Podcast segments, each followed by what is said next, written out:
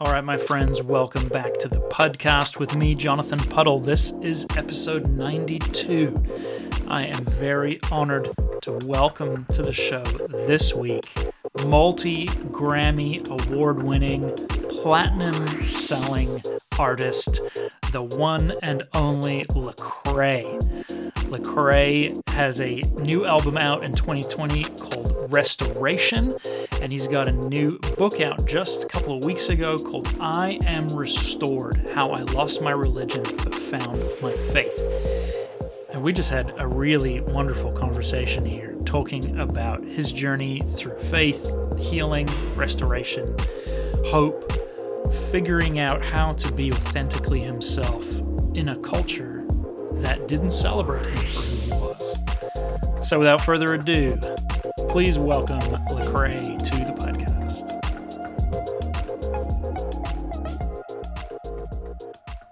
Full disclosure, I have never listened to your music until two weeks ago. That's great. No, no, no problem at all. I mean, hey.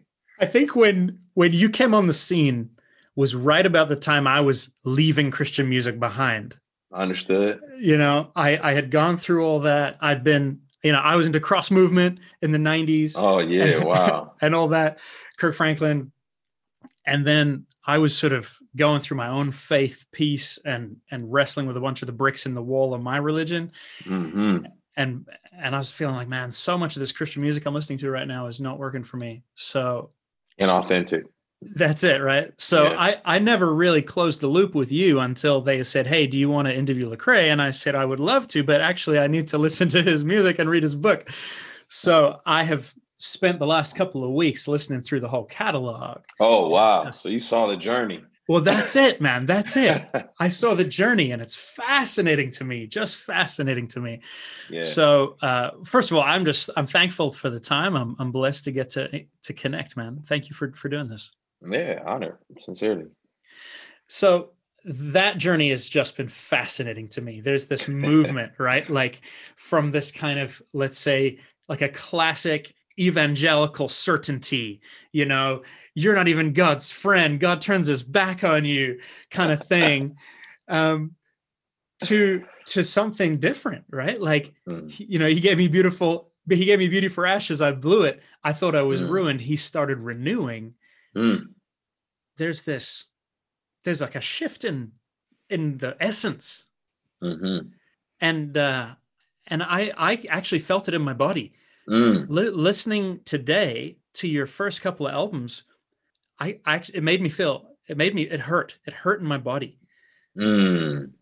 But listening to Restoration, I can't sit still, man. I'm bouncing around the room. I'm full of joy and life. I can feel the spirit on it. Like, wow, that's fascinating to me. Um, walk us through you know some of those big pieces in, in your journey obviously you've there's books written about this whole thing but but when i say that to you what's the first thing that happens in your heart and mind oh my gosh I, i'm grateful you know grateful grateful that that's the perspective you take away because everyone's not everyone's not built to be jolted and and have their whole worldview shaken up and their their idea of stability kind of rocked people aren't aren't ready for that. So for you to be able to receive that and um and be okay with it, uh, welcome it and find great gratitude in it is awesome.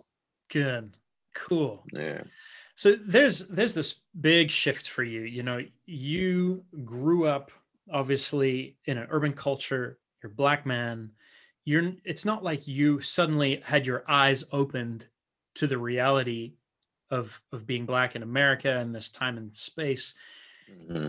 But there's um, a vocalness about that experience that changed a couple of mm-hmm. albums ago. Mm-hmm. What what what caused that shift for you? Um, I, I think it was, you know, you're always alluding to it in the music because you you don't you don't want to deny who you are and I think it's it's who I was at the core. But then you you all you recognize that that people can't handle it. You recognize that people that there may be pushback or they won't understand. Um, you just don't realize to what degree that they'll mm-hmm. push back and the, what degree they don't understand. And um, and I don't know. I, I think I I would leave breadcrumbs, but I got but it wasn't until you know Christena Cleveland uh, wrote in an article and she said that she she saw me as a mascot for evangelicalism that I was just stunned. It was like the haymaker to my face. That was like this whole time I thought that I was kind of somewhere in the middle, maybe, mm-hmm. but it was like, no, no, no. You you are the token black evangelical. And so it's like, wow, let me be a little more vocal now. Mm. yeah.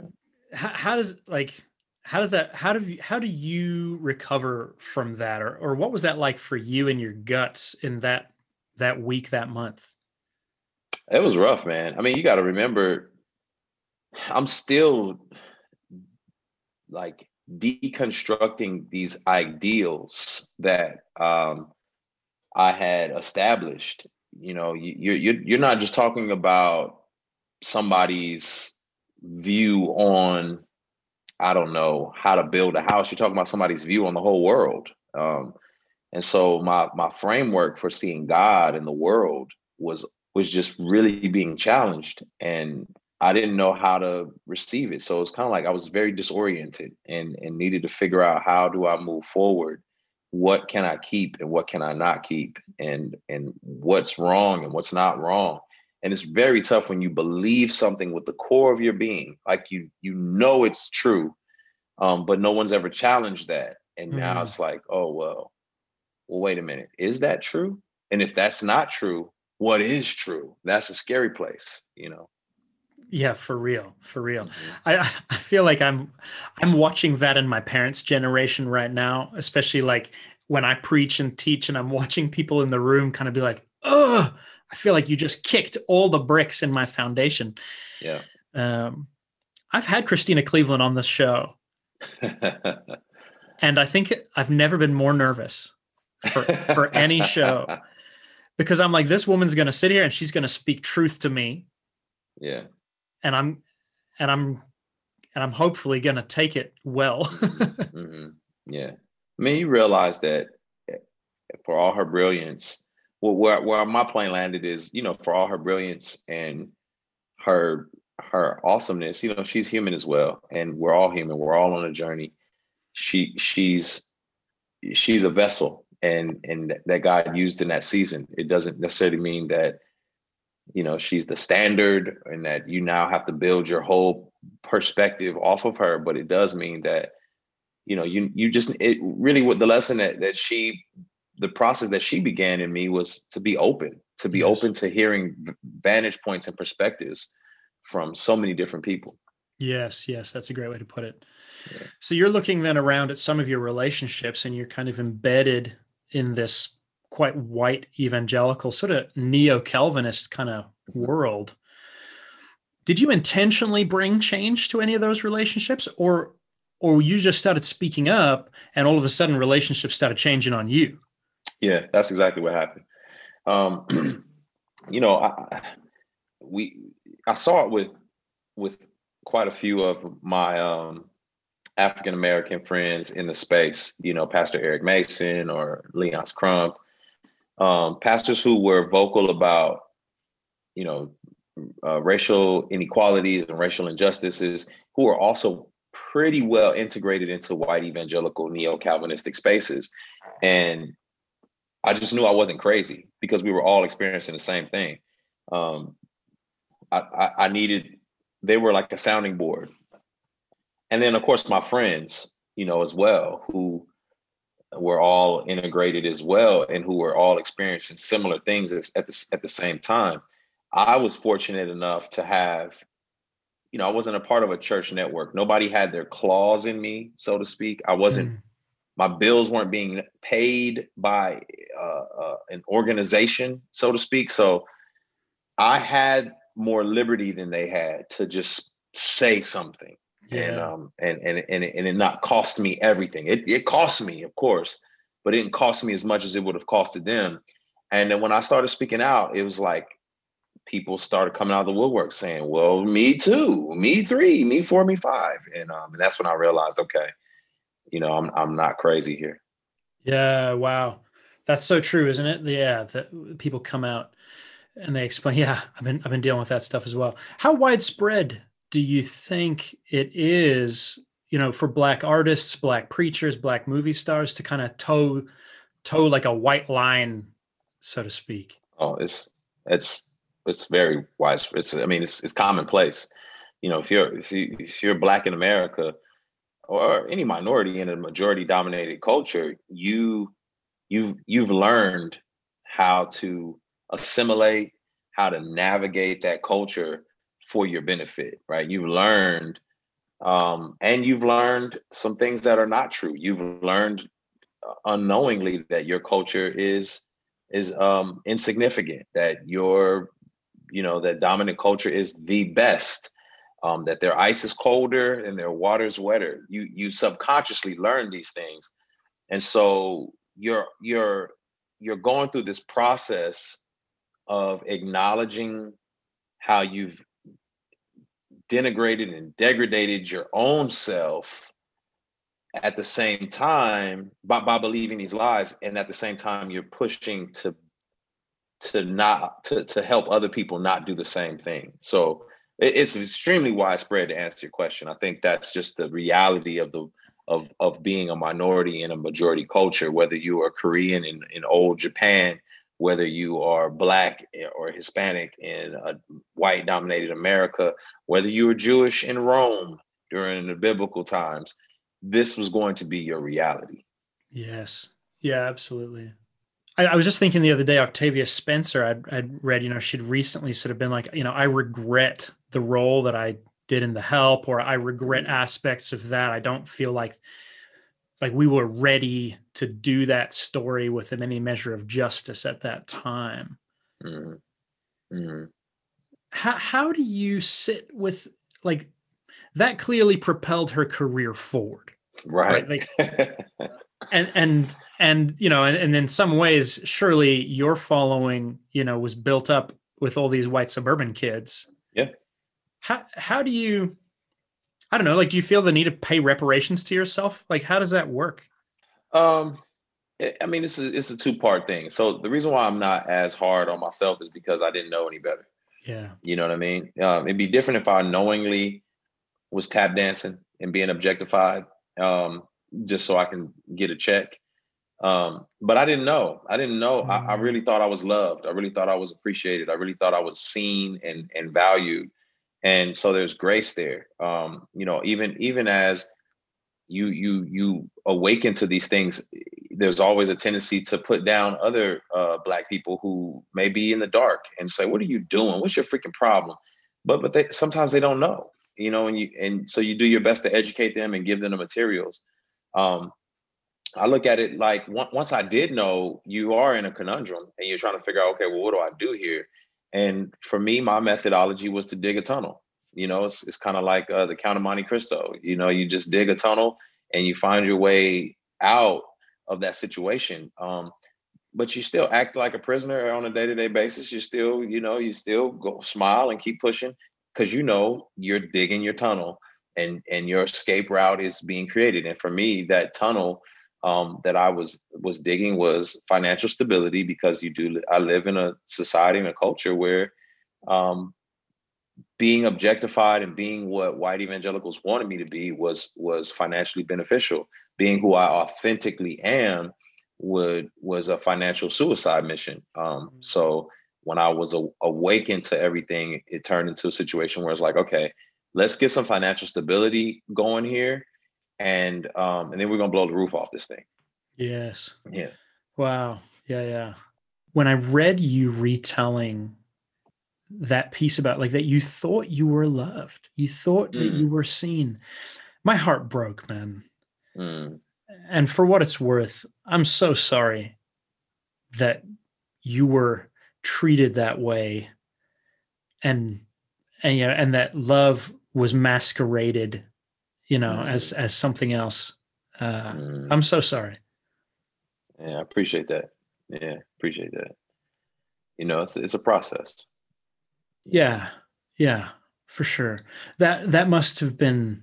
I mean, how how is that for you? In relationally, you know how do you pick yourself up and dust yourself off and and people that you've looked up to and, and, and where your faith and your theology is married up all around this stuff with your self-worth mm-hmm. um yeah it's tough man i mean it, it, it you know relationally i think you realize and you recognize that the people who you were closest with and who need you are going to walk with you on that journey. Uh, the people who saw you as in as disposable or expendable, um, they they tend to not stay there, and you just realize, okay, we're not really friends. Then I, I, I mean, doesn't make them evil people.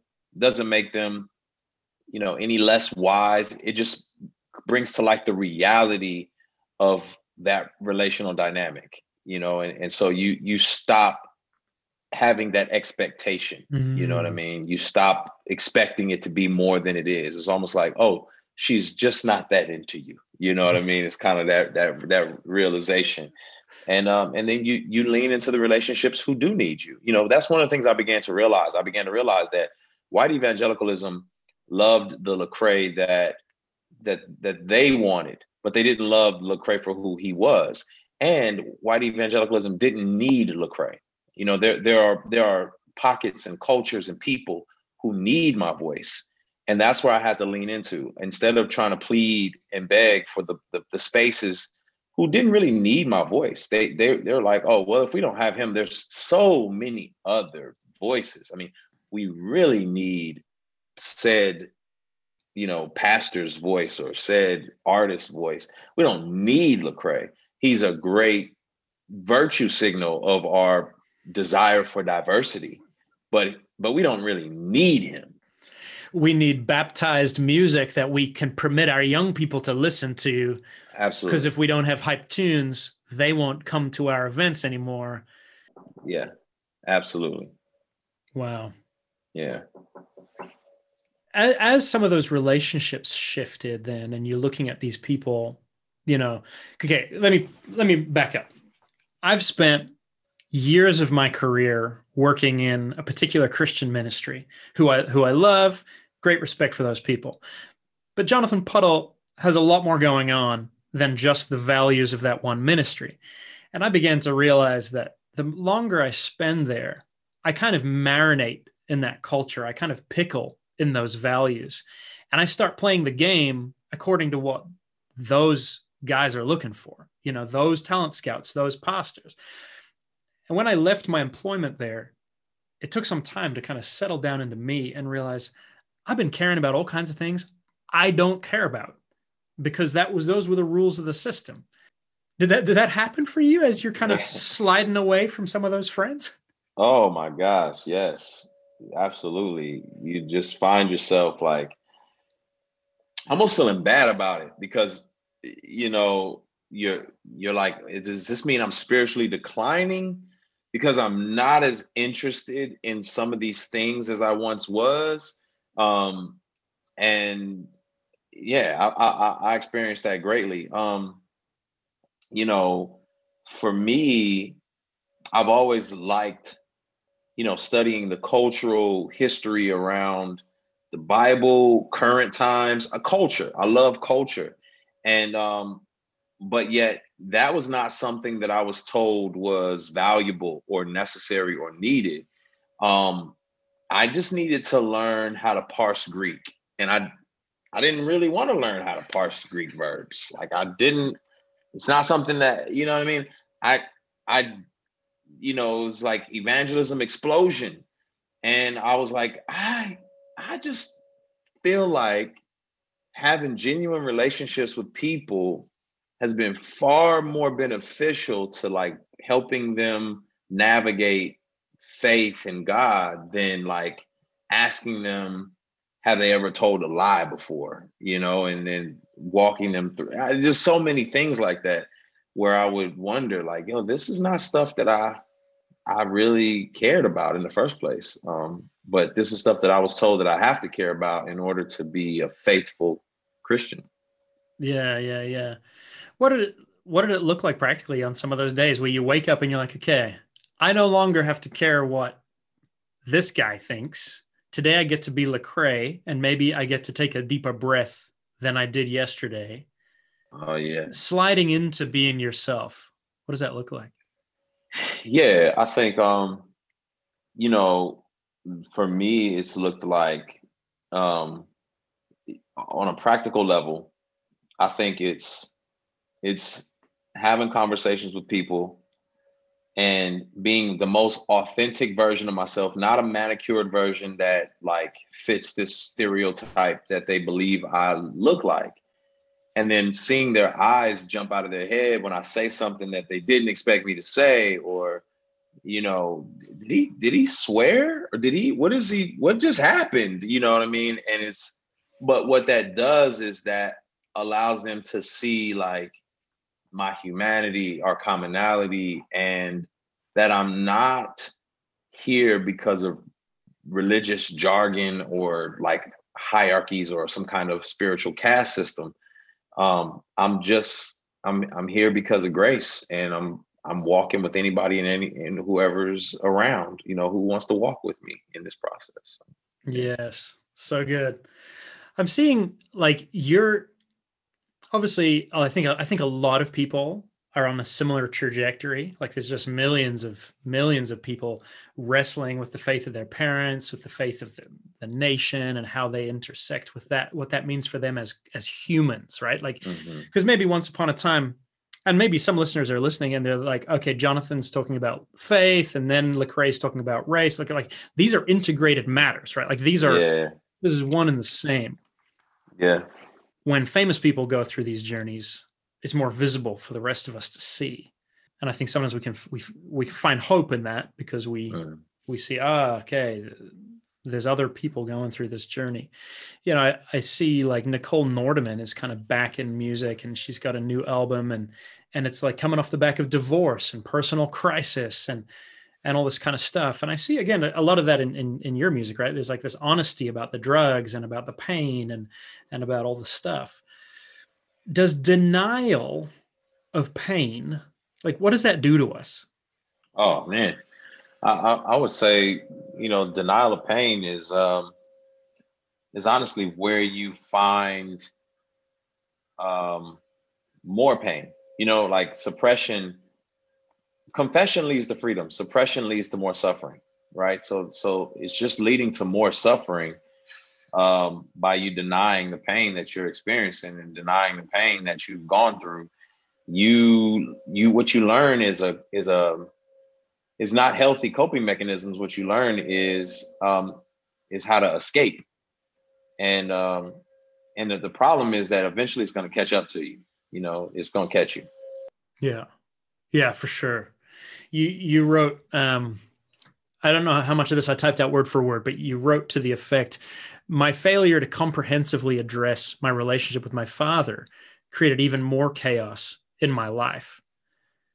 And then kind of conservative evangelical stages are packed with these kinds of testimonies with just enough detail to point to Jesus, but it's sort of like trauma porn, just a little flash of flesh you know you leave them wanting more you say oh god restored my relationship but but your trauma gets exploited like for the sake of the gospel and no one's actually interested in you being healed. Yeah it's it's just more objectification. You know what i mean? It's that's really what it comes down to. It's it's like show me how this points to what we really care about. Because we don't really care about this. We just care about the message and so it's almost like going to a movie. And, and oftentimes Christian movies are, are are not well written. They're not well executed because the goal is the message and not the art.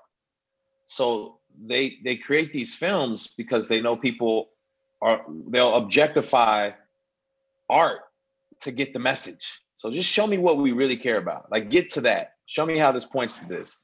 And I think you miss out on on the power and on the you know on the miraculousness of creation it's, it's almost like you you don't go outside on a sunny day and say this is all cool and everything, God, but show me how this points to the gospel. right? you don't you don't do that. You go out there and you enjoy it and you appreciate it and you bathe in the sun and you swim in the ocean. And there may be moments where you think, man, I'm so grateful that God is loving and generous. And, and yes, this is evidence that he's real. And so it should push me toward, you know, seeking him more. But ultimately, you go there to uh, appreciate what's there. And when we're talking about trauma and we're talking about pain, like we're there, we should be there to allow people to connect and and and say, I see you. What you're dealing with is not so shameful that it can't be addressed. What you're wrestling through is something that we can sit in for a second and not try to scathe over and and slather on a message. Um, but we can be here for a minute. You know what I mean? And and it's okay. Um, because that's how we're going to heal. We're going to have to sit in that for for a little while um, in order to find healing. And I think that's that's what we don't get enough of. You know, it's like we know what's happening out here, but we don't want to talk about it. Right? We we know little Johnny is looking at porn, but we're just gonna say, don't look at porn, trust Jesus. We're not gonna dive into the depths of that, right? We, we we're not gonna wrestle with any of those particular things. Like we, we're we're scratching the surface on areas of race and sexuality, so you know, it's just not it's not what the evangelical church wants to do. Yeah, yeah, yeah, for real, man. Yeah. I know you've read The Body Keeps the Score and and I've I've read a bunch of that and a lot of other stuff in that in that realm and it came to me that I think sin really is pain avoidance. Mm. And so you, you take a trauma informed perspective on sin and you say, okay, so little Johnny's looking at porn. Well, what is he avoiding? What, what, what is he feeling that he desperately doesn't want to feel? I know in my life, you know, as I mean, I was addicted to porn by the age of 13. And one, like, I had to get over the addiction factor, right? Like the, mm-hmm. the chemical dependency. Mm-hmm. And, and once that was broken, everything was about healing. Everything was about, like, Jonathan, what are you trying to not feel? Mm. And thus, everything came back to wounds from my childhood and wounds in my life, and you know, my parents' divorce, and my father coming out, and just like tons and tons of disappointment, you know, year after year of your life. Mm. But I, yeah, I think you're right. I don't think we're ready to sit down with Johnny and say, okay, so maybe, maybe you've been wronged. Mm. Maybe before, yeah. maybe before you know you started looking at boobies, uh, someone did something wrong to you, mm-hmm. and it's not your fault. Mm-hmm. And we need to help you sit with your pain. Mm but I can't have that conversation with you because I've got years of pain I've never learned to sit with, and I don't want to go down that journey. Yeah, yeah, nailed it. it it's it's funny because if anything, faith should make us more comfortable in the nuance. It should make mm-hmm. us more comfortable in the gray areas. But what it does is it creates this like false sense of security in like you know category categories and and making things more black and white. The world is already struggling with nuance, right? The, the, don't even include faith. The world is struggling with nuance. Like we we still have a two party system in America that everyone believes is like it's right or wrong. like there's no room for like, well, perhaps there's wrong on both sides. perhaps so, so that we, sounds we like still, you don't believe in Jesus and you exactly. hate babies. exactly. So, and Israel. so that's that's the problem. Is like if you really look at Jesus, he lived in the nuance. Like mm-hmm. that's where he was comfortable, which is why what got him killed, right? And so, if anything, it should make us more comfortable in the nuance and more comfortable in these gray areas. But it doesn't. It, it we just create new categories, new re- religious laws to deal with things. And so I can't talk with Johnny about his porn because my category says it's wrong, stop it, done. Mm. And it and it, it what, are we talking? Are we having a conversation about this? We know what it says. This is not a conversation. So there's no room for nuance because we we believe that we've been given. That's what we love. Just give me, just tell me what to do. Okay, I don't want to think about it. Just tell me what to do, and then I'm good. Yeah, for real. Yeah. So, so you know the subtitle the subtitle of your book is "How I Lost My Religion but Found My Faith." Could you break down those two a little bit for us? For some people, you know, yeah. religion simply means I believe in God, but but I think a lot of mm-hmm. us who've grown up in the church, religion is this very specific thing, kind of like the yeah. rules that you were just touching on. Right. Yeah. I mean, religious religion is is a practice, right? Religion is the idea that you follow these practices and, you know, in a perfect world, the practices are a demonstration of your relationship, right? In a perfect world.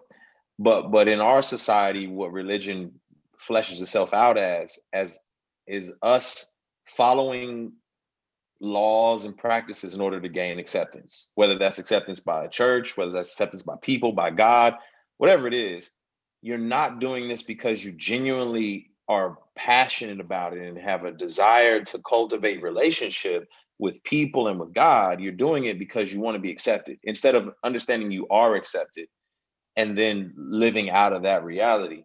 So faith is is moving forward, you know, in this this kind of weird space of like, so I'm already loved, I'm already accepted so I just do this stuff and I may fall and I and I just get back up and I keep going and it's all and it's all good. You know, faith is like so I so I can come back home, you know, and and be embraced. So so I can get stuff wrong and it's still we're cool. Um so so religion is is the idea of me having to get it all right in order to be accepted. Faith is me recognizing, man, there's no way I'm gonna get this right. But I'm gonna trust in this relationship that you say that we have now, and I'm gonna just keep moving forward. Um, I always use this example of like, you know, me coming home with a bunch of bouquet of flowers for my wife and saying, "Here, this is what I'm supposed to do." So I guess uh, here's your flowers. Um, this is what you do to have sex with your wife. So here, I'm sleeping on the couch. right. But totally. if I'm thinking about her all day long and I'm inspired and I'm like, I'm gonna get her get her some flowers. Right. And I come home with flowers. It's an act of faith because I don't know what's gonna happen, but I just know that I want to cultivate this relationship. She may not even like flowers, but I took the risk. You yeah. know what I mean? It's like I stepped out on that because I love you and I want to cultivate this relationship. And um and that, and that's that's a faith journey. That's a faith walk. And that's an organic outflow of your heart rather yes. than like I should do this, I shouldn't do that. Um, right.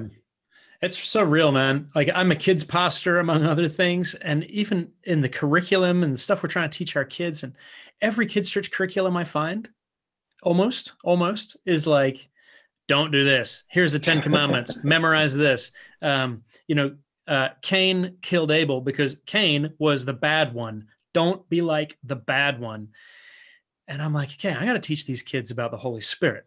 And I don't teach these kids that Christ comes and lives in you. Yeah. And it's not even your own strength. Yeah. But yeah, it's so ingrained, you know. And, and you know, it's funny because I, I have three kids and I have drill. It's just our wiring. We're we are natural born legalists. That's just what we are wired to be. And I tell them again and again and again and again, there's nothing you can do to make me love you more or love you less. Nothing. Their brain, I, I, no matter how many times I say it, they they they they come back. They come back with this like, well, what if I do this? I'm like, no. But but what if I'm like, no. I'm like, that's how God is. There's no like, like that's how he loves us.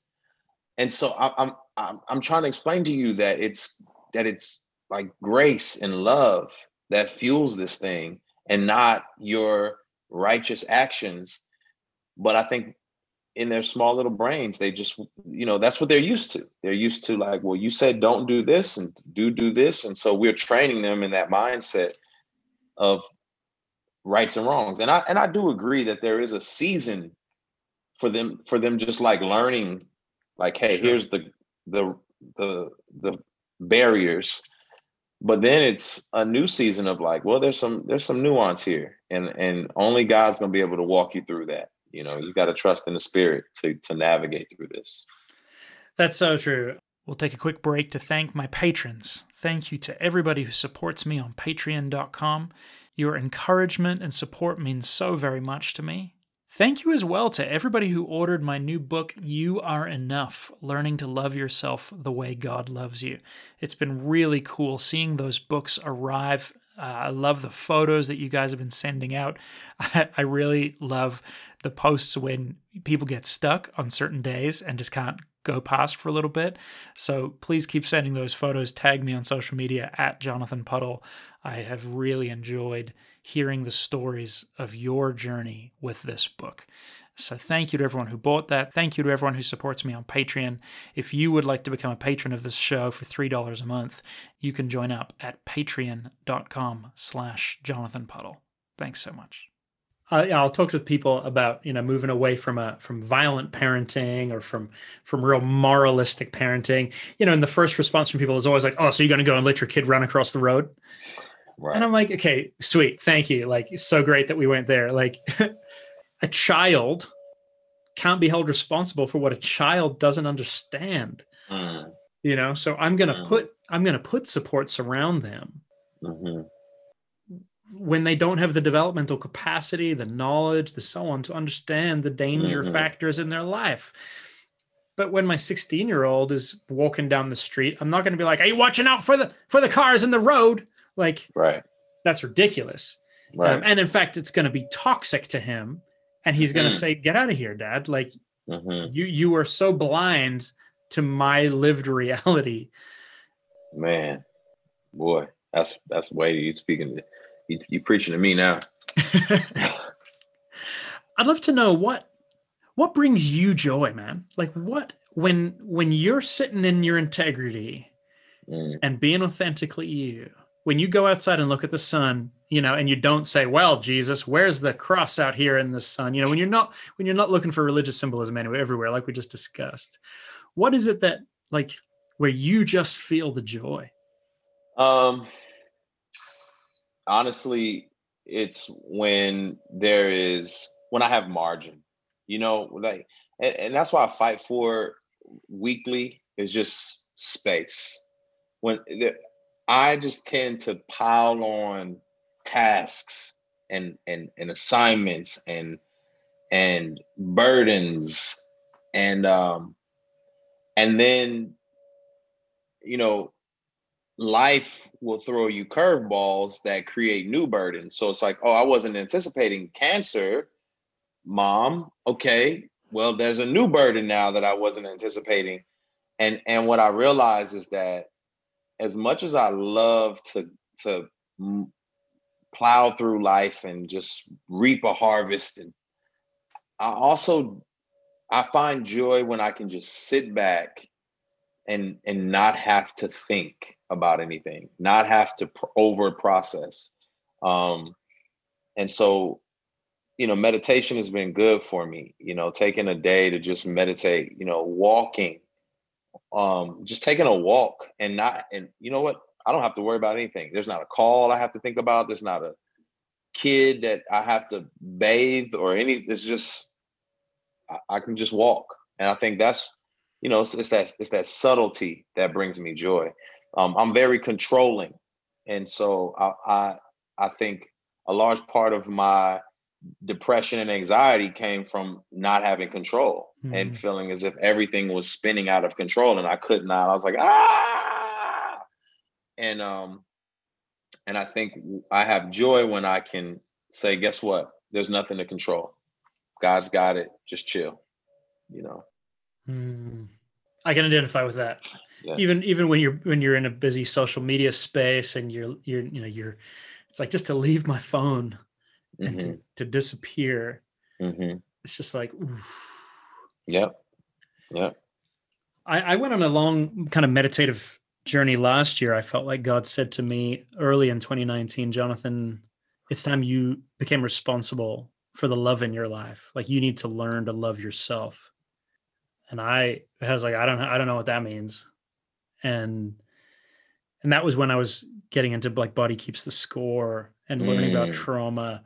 And I had faced panic attacks and anxiety and depression for such a long time. Mm-hmm.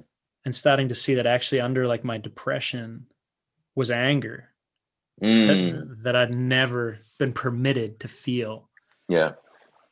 And sitting with that and understanding actually underneath my anger was all just grief and sadness because life hadn't gone the way I th- my five year old brain thought it would go. Mm-hmm. And and through meditation, coming to to kind of meet those different parts of myself and extend grace to each one. Yeah. And then I find myself like looking at myself in grace and love and, and I see God saying like, yeah, now you can love your neighbor because now you've actually learned to be present to yourself and love yourself. And I'm like, man, no one told me this in like masculine formation school. Ah, that, that's a class that, that gets skipped over. How can we do better for our kids and for the next generation? Man, you know, a large a large part of it is is realizing and recognizing that um, that we are just at, at best, you know, we are giraffes on ice skates. You know what I mean? We we are just clumsy. And um and I think when I'm overly confident, I fall more. Hmm. When when I am when I am aware of my clumsiness, the authentic moments of leadership and transparency and those things happen more. Um, and and so what I've what I've learned is to to embrace that reality because because oftentimes you know we're afraid of being seen as weak or we're afraid of being seen as you know clumsy instead of just saying no i am. You know what i mean? Like i am. I, will never forget this. Twitter was just really starting to to be a, a, a like a thing you know? It was a thing but i was getting into it more.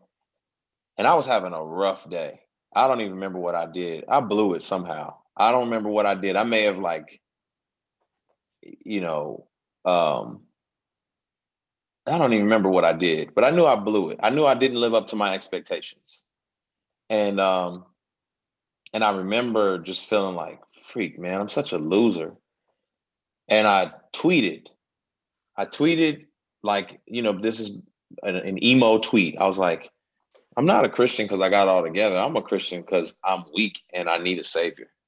I remember tweeting that just on some like, I don't care. This is just where I'm at right now.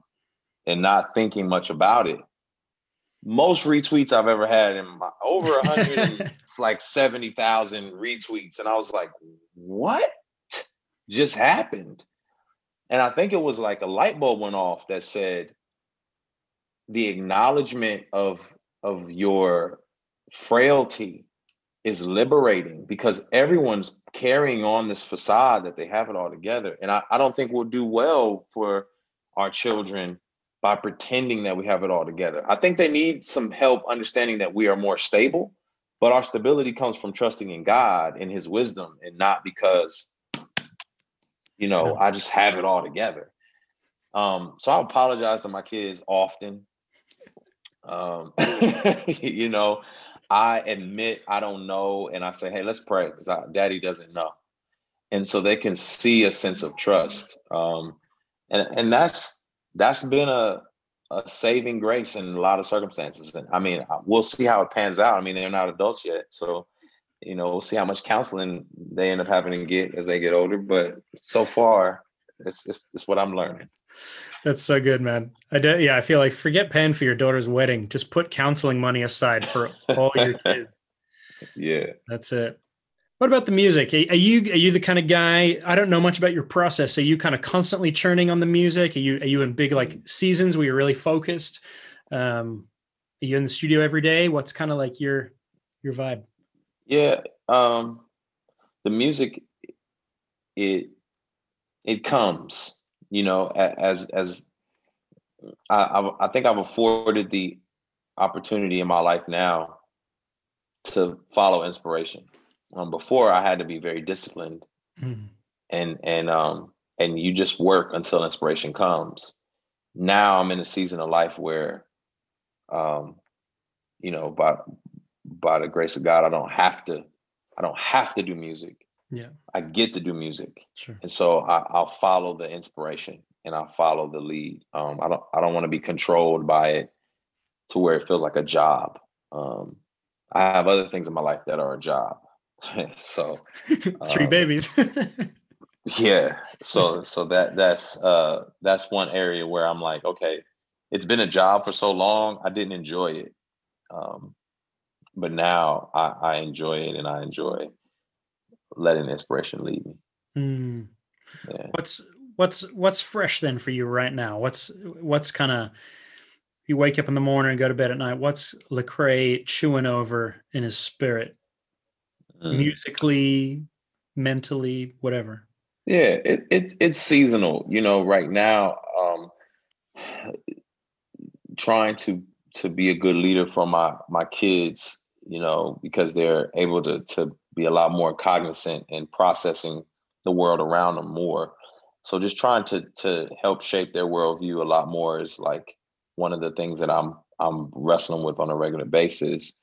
Um, and then just trying to figure out my why more you know asking myself why you know what's my why um you know not to sound gloomy you know but just being honest I, i'm just in a season of life too where i'm like i believe that there's a life after this one and and i anticipate it you know like paul was saying man i i'm here for y'all but i really want to go home Yeah. And and I feel that so much more now. It's like I'm only here for y'all, man. I have seen a lot, done a lot.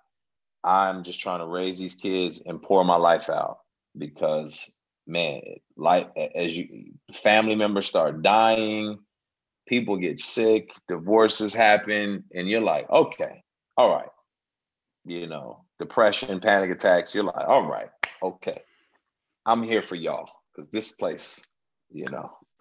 it's it's hard. It's rough. Yeah. It hurts. Yeah. yeah, man. And then you turn up at church and tell someone you're having a hard time, and they say, oh, "I just have more faith, brother." I do. I have faith that heaven awaits. How about that? Amen. Yeah. Uh, Lecrae, would you um, would you pray for us? Absolutely, absolutely. Um, God, I'm just I'm reminded of um, Psalm 25 and, and David just um, the psalmist just being expressive about a desire for restoration and renewed perspective and um, you not counting his failures against them and and I pray that for anybody and everybody who's listening for restoration, for renewed perspective, for you not counting their failures against them. Um, God, just acknowledgement that it is hard, that life is is difficult, and that joy is something that cannot be taken away. But happiness is is is by happenstance. And so, God, I do pray for happy moments for people, but I pray for unshakable joy. Um, that you give them a joy that would help them push through the difficult times. Um, give them strength and the ability to persevere. Uh, we love you. We thank you. In Jesus' name, amen. Ladies and gentlemen, that was Lecrae. Make sure that you go and check out his book, I Am Restored How I Lost My Religion But Found My Faith. You'll find that linked in the show notes. I've read, I don't think I finished it, but I read almost all of it now, and it's really enjoying it. Really vulnerable, authentic journey about his life. And we're touching, like we touched on in this interview, a ton of different subjects all woven in together. It was a real blessing to me. I was really, really touched by his story, so I recommend that to you. Make sure you're listening to Restoration as well. If you don't know Lecrae very well, he's doing a ton of stuff outside of the music as well. He's working in partnership with Prison Fellowship and a number of other organizations to really help disenfranchised folks in the United States. He's a partner with a venture capital group looking to fund projects that might not otherwise be funded. He's doing a bunch of work with homeless and incarcerated people in and around the Atlanta metro area. So go follow him on all the social media. It's just at Lecrae, and I will link to a bunch of other resources here in the show notes so that you can get a fuller picture of this remarkable, humble man who I really enjoyed speaking to. Have a great day, friends. See you next week.